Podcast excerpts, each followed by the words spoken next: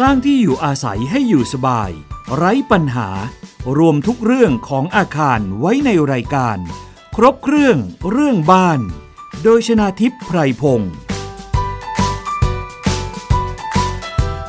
สวัสดีค่ะ คุณผู้ฟังคะขอต้อนรับเข้าสู่รายการ ครบเครื่องเรื่องบ้านค่ะ พบกับดิฉันชนาทิพไพรพงษ์เช่นเคยนะคะ ทางไทย PBS Podcast รับฟังได้ทุกช่องทางเลยไม่ว่าจะเป็นเว็บไซต์หรือแอปพลิเคชัน และนอกจากนั้นค่ะ ยังรับฟังได้ที่สถานีวิทยุที่กำลังเชื่อมโยงสัญญาณอยู่ในขณะนี้ ขอบคุณทุกสถานีเลยนะคะ มีคำถามอาคารบ้านเรือนที่อยู่อาศัยต่างๆ ส่งกันเข้ามาได้ทาง facebook.com/thaipbspodcast หรือว่าจะเป็นช่องทาง Instagram Twitter หรือว่า YouTube ก็ได้นะคะ อันนี้ก็จะมีหลากหลายช่องทางให้ติดตามกัน วันนี้เราจะมาพูดคุยกันต่อค่ะ เกี่ยวกับเรื่องของหลักปฏิบัติ ในการรื้อถอนอาคารเพื่อความปลอดภัยนะคะ สืบเนื่องมาจากกรณี เมื่อวันที่ 12 ตุลาคม 2564 ที่ผ่านมา ที่เกิดเหตุการณ์ อาคารอพาร์ตเมนต์เก่าสูง 8 ชั้น ย่านประชาชื่น จังหวัดนนทบุรี ถล่มลงมาระหว่างรื้อถอนอาคาร ก็ทำให้คนงานที่กำลังรื้อถอนได้รับบาดเจ็บซึ่งอาคารแห่งนี้เนี่ยนะคะ ตามคลิปที่เราได้เห็นกันก็คือว่า มีรถแบ็คโฮนะคะใช้ขาของรถแบ็คโฮเนี่ยกำลังกระแทกเข้ากับส่วนเสาต้นกลางของอาคารนะคะ แล้วหลังจากนั้นอาคารมันก็ถล่มลงมา ซึ่งในครั้งที่แล้วอาจารย์ อเนกสิริพนิชกร ท่านเองได้เข้าไป สำรวจในพื้นที่เกิดเหตุ แล้วก็ให้ข้อมูลเกี่ยวกับอาคารหลังนี้นะคะ ว่าเป็นอย่างไรบ้าง ซึ่งวันนี้เราจะมาพูดคุยกันต่อค่ะว่า จริง ๆ แล้วหลักปฏิบัติในการรื้อถอนอาคารเพื่อความปลอดภัย หลักกฎหมายที่เกี่ยวข้องมีอะไรอีกบ้างนะคะ แล้วนอกจากนั้นค่ะ เราในฐานะประชาชนอาจจะต้องเฝ้าระมัดระวังนะคะว่ามี สถานที่ก่อสร้างใกล้บ้านไหม หรืออาคารเก่าหลังไหนกำลังที่จะรื้อถอน ช่วยกันเฝ้าระวัง แล้วก็ต้องปฏิบัติเพื่อความปลอดภัย และนอกจากนั้นค่ะก็คือ หลักการทำงานของผู้ควบคุมงานรื้อถอนอาคาร เช่น วิศวกรควบคุมงานเจ้าของอาคาร หรือผู้ที่รับเหมาในการรื้อถอนอาคารเนี่ยจะต้องปฏิบัติตามหลักความปลอดภัยอย่างไร โดยเฉพาะการที่ประสานกับอาคารข้างเคียงว่ากำลังมีการรื้อถอน แล้วปฏิบัติอย่างไรเช่น มีการกั้นบริเวณที่กำลังรื้อถอนนะคะ หรือแม้แต่การป้องกันเสียงป้องกันฝุ่น อะไรอย่างเงี้ยจะต้องทำอย่างไร วันนี้เราจะพูดคุยกันต่อนะคะ กับรองศาสตราจารย์อเนก สิริพนิชกร ผู้อำนวยการสำนักวิจัยและบริการ วิทยาศาสตร์ และเทคโนโลยี มหาวิทยาลัยพระจอมเกล้าธนบุรีค่ะ ถ้าเกิดว่าดำเนินการตัดเสาจากด้านบนลงมาข้างล่างทีละชั้นทีละชั้นด้วย แล้วสุดท้ายถึงจะมาใช้แบ็คโฮกระแทกเสาส่วนล่างสุดเพื่อให้มันล้มในแนวดิ่งลงมา อันนี้คือหลักการวิศวกรรมเลยใช่ไหม คือถ้าเราใช้ไอ้อุปกรณ์ที่ว่านี่นะครับ มันก็แกลบข้างบนปุ๊บปุ๊บปุ๊บมันก็ลงมา มันก็จะทอยลงมาเรื่อยๆครับ เวลามันเห็นไหมครับมันลงมาแนวดิ่งแล้วชิ้นส่วนมันก็จะคือไม่ ไม่ดึงทั้งตึกล้มไปในทางใดทางหนึ่งใช่ไหมอาจารย์ สมมติผมมีตึกหลังหนึ่งนะครับ แล้วก็มีหลายห้องเป็นตึกแถวทั้งแปดชั้นเนี่ย ผมเอารถเนี่ยนะครับเดินเข้าไปหาตัวอาคาร ผมก็จะเริ่มเอาไอ้ตัวแขนยาวนะครับ ติดตัวครีมแล้วก็ทำการแก๊ปนะครับคือเก็บไอ้ตัวคอนกรีตเนี่ยนะครับ ตัดตัดตัดทั้งพื้นทั้งทั้งคานเลยนะครับ แล้วก็ทอยลงมานะครับ จากชั้นแปดก็มาชั้นเจ็ดมาชั้นหกผมก็สามารถที่จะเอารถเดินเข้าไปใกล้ขึ้น แล้วผมก็เอาครีมเนี่ยตัดไปเรื่อยๆนะครับเพราะนั้นมันก็จะเห็นเป็นช่องโหว่นี่หรอไหมครับ ก็คือเหมือนเหมือนกับเราแยกชิ้นส่วนของอาคารใช่ไหมอาจารย์ ใช่ครับใช่ครับ โดยที่ยังไม่ไปยุ่งกับเสามันนะครับเพียงแต่ว่าตัดในเชิงที่เป็นตัวพื้นตัวคานเนี่ยที่ทำให้รถเนี่ยมันเดินเข้าไปได้ทีนี้สมมติอาคารมันสูงไปกว่านั้น เราไม่มีปัญญาที่จะเอาแขนยาวสี่ห้าหกสิบเมตรไม่ถึงหรอกไหมครับ เพราะฉะนั้นเนี่ยวิธีการเนี่ยเขาก็อาจจะต้องเอา tower crane เนี่ยยกเอาตัว backhoe เนี่ยขึ้นไปข้างบน เพราะว่า backhoe เนี่ยมันสามารถที่จะทำลายตัวอาคารได้ง่ายกว่าครับแต่ขณะเดียวกันก็จะมีอุปกรณ์ที่เราเรียกว่าเป็น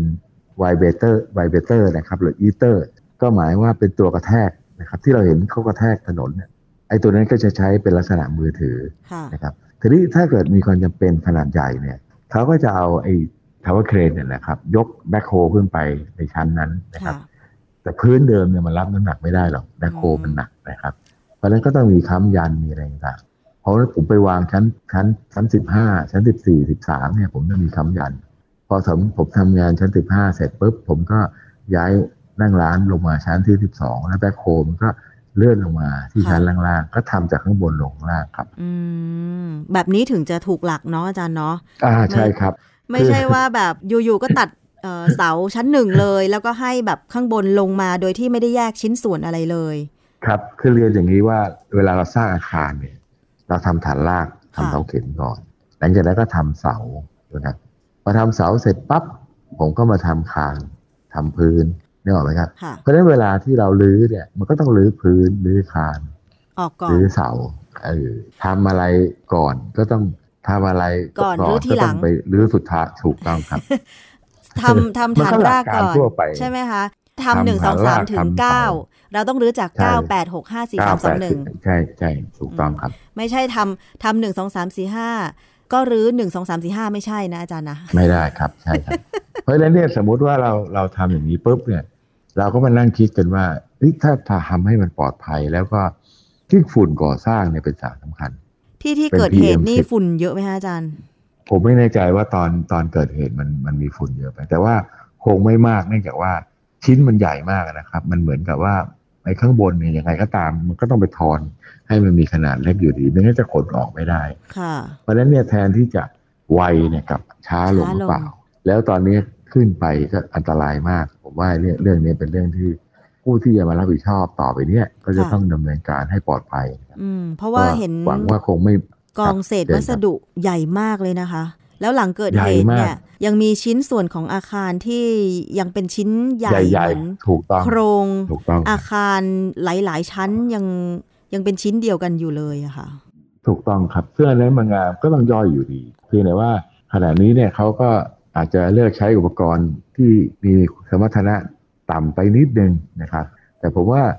ในกระบวนการอย่างเนี้ยเราก็พยายามที่จะทำให้มันมีโอกาสเกิดน้อยนะครับ แต่ก็ตามก็ก็ลดลงนะครับ ลดลงจากอันที่เรามีมาตรการมีอะไรต่างแล้วเรามีการคุยกับสมาชิกของเรา อันนี้ก็คืออาคารขนาดใหญ่ที่สูง 15 เมตรขึ้นไป แล้วก็มีระยะห่างจากอาคารอื่นหรือ ที่สาธารณะน้อยกว่า 2 เมตร ก็ต้องมีแบบแผนในการรื้อถอนต้องขออนุญาต กับหน่วยงานท้องถิ่น แล้วก็มีวิศวกรควบคุมในระหว่างที่รื้อถอนด้วยนะคะ อาจารย์ แต่ถ้าเราดูในพื้นที่ชุมชนอย่างในเขตเมืองกรุงเทพมหานครเนี่ยมีบริเวณชุมชนหนาแน่นเยอะมากเลยนะอาจารย์ ทีนี้ถ้าสมมติว่าจะรื้อถอนอาคารสักหลังตอนเนี้ยเขาจะมีหลักพิจารณาอย่างไร เช่น ถ้าสมมติว่าไม่เข้าเกณฑ์ที่อาจารย์ว่าไป อาจจะเป็นบ้านสองชั้น เป็นตึกแถวแต่เก่ามากและอายุ 40-50 ปีอยากจะรื้อถอน ถ้ามันไม่เข้าเกณฑ์นี้ เขาจะอนุญาตให้รื้อถอนได้ด้วยวิธีการไหนคะอาจารย์ ก็ถ้าไม่เข้าเกณฑ์ก็ไม่ต้องขออนุญาตนะครับ แต่เงินตามการรื้อถอนเพื่อไม่ให้เกิดปัญหาเนี่ยนะครับแม้เราเป็นเจ้าของอาคารจ้างคนมานะครับ อย่างอย่างกรณีเนี้ย อาคารนี้ได้ข่าวมาว่าค่าจ้างถูกมากนะครับ ก็อาจจะเป็นลักษณะที่ผู้รับจ้างเนี่ยอาจจะใช้กระบวนการในการเอาเหล็กเศษเหล็กนะครับ ไปขายเป็นรายได้รายรับของเขาอีกทางหนึ่งนะครับเพราะฉะนั้นทั่วไปเป็นแบบนั้นนะครับ แต่ว่าของเราเนี่ยเราเราที่สภาวิศวกรเราเราไม่ได้เล็งเห็นแบบนี้นะครับ เราไม่ได้เอาประโยชน์จากตัวนี้ก็ให้เขาเสนอราคามาครับเรามีราคากลางก็ดำเนินการหลายแสนบาทนะครับ ในในกรณีนั้นนะครับ แล้วก็ดำเนินการรื้อถอน ให้เป็นไปตามหลักปฏิบัติทีนี้ปัญหาคืออย่างนี้ครับเอ่อทั่วไปในการรื้อถอนถ้าอันตรายนะครับ มันก็จะติดกับบริเวณสาธารณะอย่างเช่นทางเดิน อย่างเป็นหน้าหน้าหน้าอาคารที่รื้อถอนมีทางเดินอย่างที่ล่างแหงติดกับถนนเส้นใหญ่อะไรเงี้ยถนนใหญ่ใช่ใช่ใช่ครับ เพราะฉะนั้นเนี่ยอันที่หนึ่งก็ถ้ามีล้อมรั้วปุ๊บเนี่ยเราประชาชนควรจะดูว่าเขาจะทำอะไร มองไม่เห็นอาจารย์เขาล้อมรั้วสังกะสีปิดหมดเลยอะ คือในมันจะมีป้ายว่าเขาจะรื้อถอนหรือจะสร้างยังไงก็ตามทั้งรื้อถอนทั้งห้างเนี่ย ถ้ามันติดถนน ประเด็นที่หนึ่งก็คือต้องดูว่าเขามีอุปกรณ์ในการป้องกันหรือไม่นะครับ เพราะในกรณีที่อยู่ในเขตเมืองเนี่ยนะครับเขาบังคับให้มีแผงการตกนะครับ แผงการวัสดุลูกลงมานะครับ และถ้าเกิดว่ามันติดถนนจริง ๆ เนี่ย ต้องมีเจ้าหน้าที่คอยกำกับดูแลประชาชนที่เดินผ่านไปผ่านมาว่าในจังหวะไหนเนี่ย โดยเฉพาะยิ่งการรื้อถอนเนี่ย มันเข้าเคนที่ปัญหาจะหล่นอะไรต่างๆ เนี่ย จะต้องมีเจ้าหน้าที่มาบล็อกไม่ให้คนเดิน เพราะฉะนั้นประชาชนก็ขออนุญาตทำความเข้าใจด้วยว่า เวลาที่เขาห้ามให้เราเดินผ่านในขณะนั้นเนี่ย ก็เป็นความปลอดภัยของเราครับ ที่จะทำให้ให้เราไม่เป็นอันตรายด้วย เพราะฉะนั้นถ้าเกิดมีการรื้อถอนข้างเคียงบ้านเรานะครับ ลองดูว่าเขามีอุปกรณ์ หรือมีแผงมีอะไรต่างเนี่ย ครบถ้วนหรือไม่ครับ ถ้าไม่มี ก็แจ้งเจ้าหน้าที่ท้องถิ่นนะครับ หรือถ้าไม่รู้จะทำอย่างไร ก็ได้สองทางก็ไปที่ของสภาวิศวกรก็เป็นหมายเลขโทรศัพท์หนึ่งสามศูนย์สามนะครับ หรือไปที่วิสาสารในประเทศไทยครับซึ่งอยู่ที่เดียวกันในขณะนี้นะครับ เราก็จะทำการประสานไปกับเจ้าหน้าที่ท้องถิ่นนะครับ ที่เข้าไปช่วยดูแลทีนี้ถามว่าในอนาคตเป็นอย่างไรขณะนี้เนี่ยกรมโยธาธิการและผังเมืองนะครับ เขาก็ได้จัดทำคู่มือนะครับ เรียกว่าคู่มือการรื้อถอนครับซึ่งในคู่มือนั้นเนี่ยเขาได้จำแนกอาคารออกมาเป็นส่วนๆตามพื้นที่ก่อสร้างของอาคาร เช่นรื้อถอนอาคารนะครับ ยกตัวอย่างในเยาวราชเนี่ยซึ่งไปอัดมากนะครับใช่ หรือในบริเวณหนองจอกซึ่งเป็นบริเวณชานเมืองเพราะฉะนั้นมาตรการต่างๆเขาจะไม่เหมือนกันเขาก็จะมีการระบุอะไรต่างครบถ้วนนะครับ ก็ผมเองเป็นที่ปรึกษาคณะ คณะทำงาน เพื่อสร้างคู่มือนี้ก็เข้าใจว่าจะเร่งรัดนะครับ แล้วก็น่าจะให้จบภายในระยะเวลาที่รวดเร็วเพราะหวังว่าสักหกเดือนน่าน่าน่าจะสำเร็จครับค่ะ ถ้าสมมุติว่ามีคู่มือ แนวทางปฏิบัติการรื้อถอนอาคารออกมาแล้ว ก็หวังว่า ปัญหาการรื้อถอนอาคารที่ดูแล้วไม่ปลอดภัย หรือว่าไม่ใช่ตามหลักวิศวกรรมเนี่ยนะคะ ก็อาจจะน้อยลงนะคะอาจารย์ เพราะที่อาจารย์พูดมาเมื่อสักครู่ ก็กำลังจะถามอาจารย์เหมือนกันค่ะว่าอย่างอาคารในย่านชุมชนเมือง ที่เป็นตึกแถวเก่าๆ 40-50 ปี ถ้าต้องการรื้อถอนเนี่ย จะอนุญาตให้รื้อถอนได้ด้วยวิธีการไหนคะอาจารย์ เช่น ทุบทีละชั้น หรือเอาเครื่องมือใหญ่ไปได้ไหม หรือจะใช้วิธีการแบบนี้ได้ คือคือเขาต้องเสนอเขาต้องเสนอมานะครับ คือการใช้วิธีนี้เนี่ยห้ามทำเด็ดขาดนะครับ ห้ามทำนะครับ แล้วก็เราถือว่าอันนี้เป็นการดำเนินการที่ผิดหลักวิศวกรรมเพราะมันอันตรายแล้วก็มีผลกระทบกับสิ่งแวดล้อมด้วยนะครับ เรื่องฝุ่นเรื่องชิ้นใจเรื่องอะไรต่างๆนะครับ เพราะฉะนั้นเนี่ย อันดับแรกเลยก็ต้องตั้งหลักให้ดีนะครับ แล้วก็ค่าใช้จ่ายในการรื้อถอนเนี่ยควรจะต้องมีนะครับ แล้วก็จัดจ้างนะครับ ผู้ประกอบการที่มีมีผลงานมีอะไรต่างนะครับ แล้วก็อาจจะใช้นะครับ อย่างกรณีนี้ยังไม่มีคู่มือ เอามาใช้ของ TOR ของสภาวิศวกรนะครับผมได้ให้เจ้าหน้าที่ดำเนินการแปะไว้บน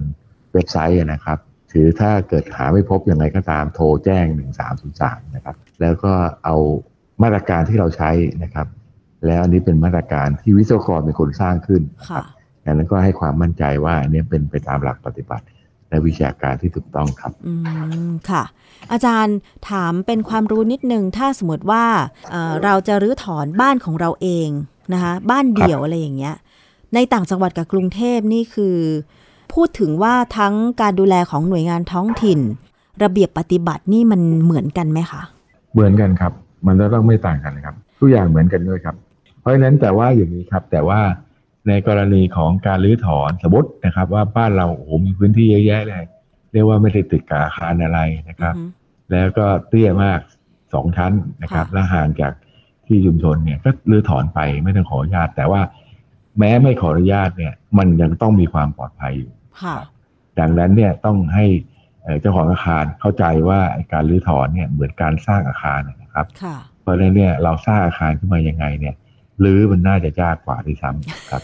เพราะว่าต้องรื้อจาก 9 ไป 1 ในขณะที่สร้างเนี่ยหไป 9 คือสร้างจากข้างล่างขึ้นข้างบน แต่ถ้ารื้อเนี่ยต้องรื้อบางทีอาจจะต้องรื้อจากข้างบนลงข้างล่างใช่ไหมคะถ้าเป็นอาคารที่ไม่สูงมากนัก อาจารย์อาคารไม้แบบเก่าๆกับอาคารคอนกรีตเสริมเหล็กอันไหนรื้อยากหรือง่ายกว่ากันคะไม้ก็รื้อง่ายครับส่วนใหญ่แล้วอาคารไม้เนี่ยส่วนใหญ่ไอ จุดต่อต่างๆก็อาจจะเป็นเป็นน็อตเป็นโบเป็นตะปูอะไรต่างๆเพราะฉะนั้นเนี่ยการรื้อถอนในชาวบ้านทำอยู่แล้วนะครับ ส่วนถ้าเป็นอาคารคอนกรีตสำเร็จเนี่ย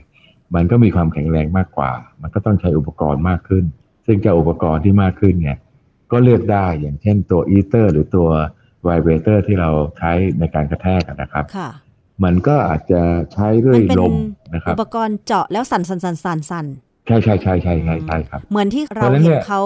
ใช้เจาะถนนคอนกรีตเจาะถนนใช่ครับ ใช่ครับ ถูกต้องครับ มันก็จะมีอย่างน้อยเนี่ยอุปกรณ์เดียวกันเนี่ยมันจะมีสองระบบระบบที่หนึ่งเนี่ยใช้ลมนะครับ ใช้ลม เพราะฉะนั้นการกระแทกด้วยลมเนี่ยมันจะรุนแรงมากอีกอุปกรณ์หนึ่งใช้ไฟฟ้านะครับ ซึ่งเป็นไฟฟ้าบ้านเนี่ยแหละเพราะฉะนั้นเนี่ยการกระแทกก็น้อยกว่า เพราะฉะนั้นการเลือกใช้นี้ก็จะทำให้ อันที่หนึ่งถ้าหรือเฉพาะตรงนี้ไม่อยากให้กระทบกระเทือนอื่นก็ เลือกอุปกรณ์ที่มันมีการกระแทกที่รุนแรงน้อยกว่านะครับเพราะฉะนั้นเรื่องนี้เป็นเรื่องสำคัญไว้วันหลังผมให้ทีมวิศวกรเครื่องกลผมนะครับ ที่เขาดูแลในเรื่องของอุปกรณ์ต่างๆเนี่ยนะครับอาจารย์ฮาริสเนี่ยมาคุยกับคุณน้ำก็จะได้ประโยชน์กับประชาชนครับ ยินดีค่ะอาจารย์ขอบพระคุณมากเลย เพราะว่าได้เลยครับถ้าในฐานะประชาชนที่ไม่อยู่ในแวดวงวิศวกรรมหรือก่อสร้างเนี่ยอาจจะมองภาพไม่ออก เราก็อาจจะเห็น ตามข่าวทั่วไปนะคะ เช่น อุปกรณ์เจาะกระแทกคอนกรีตอะไรอะ แต่ว่ารายละเอียดลึกๆ เราไม่ทราบ โดยเฉพาะเรื่องของแรงกระแทก ทั้งเสียงดังหรือความฟุ้งกระจายของวัสดุอะไรอย่างเงี้ย จริง ๆ แล้วเราก็ควรที่จะต้องมาเรียนรู้ไปพร้อม ๆ กันใช่ไหมอาจารย์ เพราะว่าในปัจจุบันเนี้ยอาคารที่อยู่อาศัยหรืออาคารอื่นๆ เนี่ยมันขึ้น เต็มพื้นที่ไปหมดของกรุงเทพปริมณฑลหรือแม้แต่ หัวเมืองใหญ่ ๆ อย่างเชียงใหม่ หัดใหญ่ ภูเก็ต ดิฉันเห็นการก่อสร้างบางแห่ง ก่อสร้างบริเวณเนินเขา แล้วเวลารื้อเนี่ยโอ้โหมองดูว่าจะรื้อยังไง เพราะว่ามันเป็นเนินเขาดิฉันเห็น การก่อสร้างบ้านจัดสรรแถวจังหวัดภูเก็ตอย่างเงี้ยอาจารย์ มันเป็นเนินเขาแล้วเห็นวิวชายทะเลซึ่งซึ่งมีพื้นราบน้อยมากอย่างเงี้ยอาจารย์ แสดงว่า ความยากลำบากมันก็ต้องคูณ 2 คูณ 3 เข้าไปอีกใช่ไหมฮะอาจารย์ ก็ก็ยากขึ้นนะครับ การขนอุปกรณ์อะไรต่างก็ยากขึ้นนะครับเอ่อส่วนใหญ่แล้วฐานรากก็จะมีระดับต่างกันนะครับเพราะฉะนั้นเนี่ยในความมั่นคงของอาคารนี่ก็เป็นสาระสำคัญ อย่างเช่น สมมติเราง่ายเราไปทุบไอ้ส่วนที่อยู่สูงกว่านะครับไอ้ส่วนที่ที่อยู่ล่างกว่าเนี่ย มันก็เป็นเสาสูงอีกอะเพราะฉะนั้นมันก็อาจจะพังถล่มลงไป อาจจะไปทับอาคารที่เราไม่ประสงค์จะรื้ออะไรต่างๆนี้ เพราะฉะนั้น ถ้ามีงานแบบนี้ต้องปรึกษาวิศวกรนะครับ ต้องต้องปรึกษาวิศวกรตรงไปลงมานะครับ บริษัทที่รื้อถอนเนี่ยบางทีก็ไม่ได้เป็นวิศวกรนะครับหรือไม่ได้มีทีมงานที่เป็นวิศวกรก็ให้วิศวกรเป็นผู้ดูแลความปลอดภัยของพวกเรานะครับ อันนี้เป็นหน้าที่ของเราอยู่แล้วครับ อย่างอาจารย์อเนกคะเมื่อก่อนดิฉัน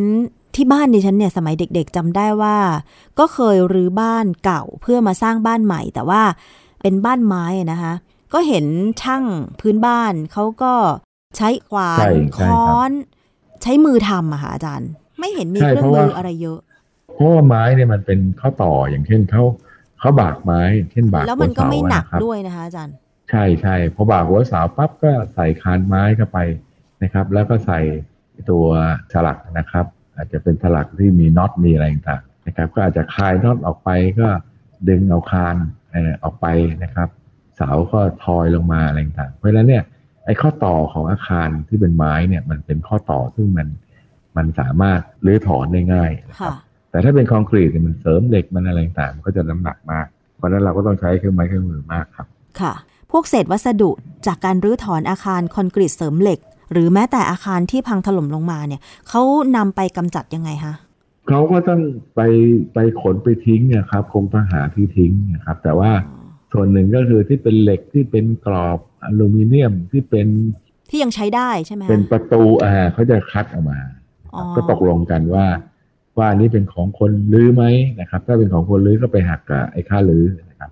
ส่วนใหญ่แล้วถ้าถ้าเป็นบ้านซึ่งมีประตูหน้าต่างเยอะนะครับ มีวงกบมีอะไรต่างๆพวกนี้เขาสามารถที่จะได้เงินคืนด้วยซ้ำนะครับ หมายถึงว่าจะต้องรื้อกรอบหน้าต่างอะไรออกมาก่อนที่จะใช่รื้อครับ ถึงจะได้ชิ้นส่วนนั้นมาเพื่อใช้งานต่อไปขายอย่างนี้ใช่ไหมคะหรือถ้าเราเป็นเจ้าของบ้านเราก็มานับว่า อันนี้ฉันเอาอันนี้เธอเอาไปอะไรเงี้ยครับ แล้วก็หักกันก็จะได้ราคาที่ยุติธรรม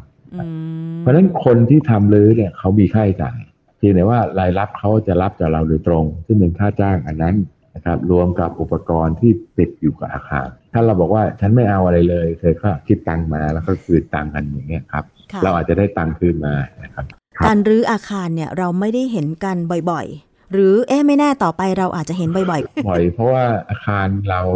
สมมตินะครับเราพูดถึงการมีกฎหมายข้ออาคารตั้งแต่ปี 2522 นะครับ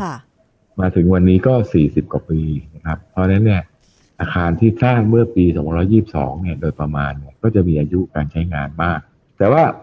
พื้นที่ที่เราเคยไม่มีถนนไม่มีอะไรก็เริ่มมีถนนมีเริ่ม มีรถไฟฟ้าเข้ามาต่างเพราะฉะนั้นที่ดินก็จะ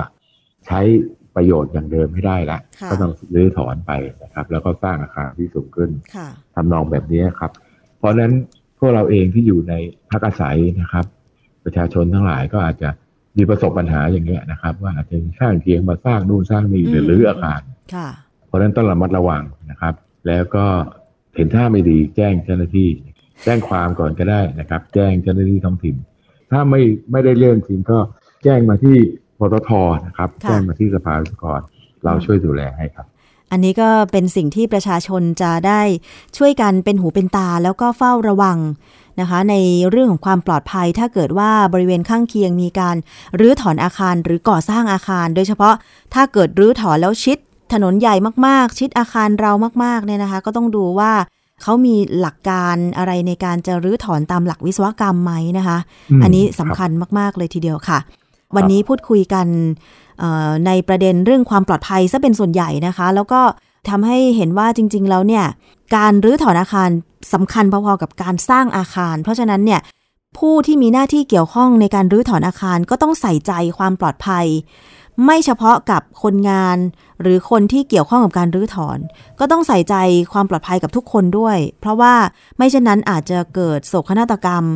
หรือถอนอาคารแล้วไปล้มทับบ้านข้างเคียง หรือว่าคนบริเวณแถวนั้นมันจะเศร้าไปกันใหญ่นะคะ สุดท้ายนี้อาจารย์อเนกอยากจะฝากอะไรถึงประชาชนบ้างคะ ในเรื่องของความปลอดภัยค่ะ ก็ระวังตัวเองนะครับ เพราะว่าการก่อสร้างขนาดใหญ่จะล้ำเข้ามานะครับ ในเมืองใหญ่มากขึ้นนะครับ และพวกเราเองที่อาจจะอยู่นอกเป็นชันเมืองเนี่ยก็จะพัฒนาเติบเติบโตขึ้น เพราะฉะนั้นเนี่ยมันก็จะมาด้วยการก่อสร้างครับแล้วก็การก่อสร้างในสมัยใหม่เนี่ยก็จะมีอุปกรณ์มีขนาดต่างที่มันใหญ่ขึ้นครับโดยเฉพาะยิ่งพวกเราที่อาศัยอยู่ใน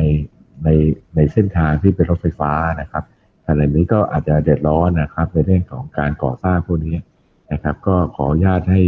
พวกเราอาจจะต้องระมัดระวังนะครับ ขับรถไป ในขณะที่เห็นเขาก่อสร้างอาจจะเป็นทางระดับเนี่ยสังเกตดูว่ามันมีเครนมีอะไรอยู่ไหมนะครับ ถ้ามีหยุดก่อนไหมหรืออะไรครับ แต่ไงก็ตามผมก็ได้กำชับนะครับสมาชิกเราอะนะครับ ซึ่งเป็นผู้รับจ้างรายใหญ่นะครับ ให้ดูแลเรื่องความปลอดภัยพวกนี้ครับ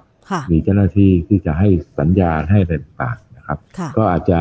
ทำให้การจราจรติดขัดบ้างนะครับ ให้ให้เชื่อฟังนะครับ อาจจะขับรถไปถ้ามีเจ้าหน้าที่ให้สัญญาณต่างๆ ก็ขออนุญาต ให้ให้รับฟังนะครับ ก็จะเกิดความปลอดภัยร่วมกันครับ วันนี้ต้องขอบพระคุณนะคะ รองศาสตราจารย์อเนกสิริพนิชกรนะคะผู้อำนวยการสำนักวิจัยและบริการวิทยาศาสตร์ และเทคโนโลยี มหาวิทยาลัยพระจอมเกล้าธนบุรีนะคะ ที่พูดคุยแล้วก็ให้ข้อมูลที่เป็นความรู้เพื่อการระมัดระวัง ในการที่จะรื้อถอนอาคารอย่างปลอดภัยมาก ๆ เลยค่ะ เดี๋ยวโอกาสหน้าถ้ามีประเด็นอื่น ๆ จะขออนุญาตพูดคุยกับอาจารย์อีกนะคะยินดีเลยครับคุณนามครับ ค่ะ ขอบพระคุณค่ะ สวัสดีค่ะ ครับ สวัสดีครับ สวัสดีทุกท่านครับ เอาละค่ะ นี่คือทั้งหมดของรายการครบเครื่องเรื่องบ้านนะคะ ขอบคุณสำหรับการติดตามรับฟังทางไทย PBS Podcast ค่ะ หมดเวลาลงแล้วดิฉันชนะทิพไพรพงศ์ต้องลาไปก่อน สวัสดีค่ะ ติดตามรายการได้ที่ www.thaipbspodcast.com แอปพลิเคชัน Thai PBS Podcast หรือฟังผ่านแอปพลิเคชัน Podcast ของ iOS Google Podcast Android Podbean SoundCloud และ Spotify ติดตามความเคลื่อนไหวของรายการและแสดงความคิดเห็น โดยกดถูกใจที่ facebook.com/thaipbspodcast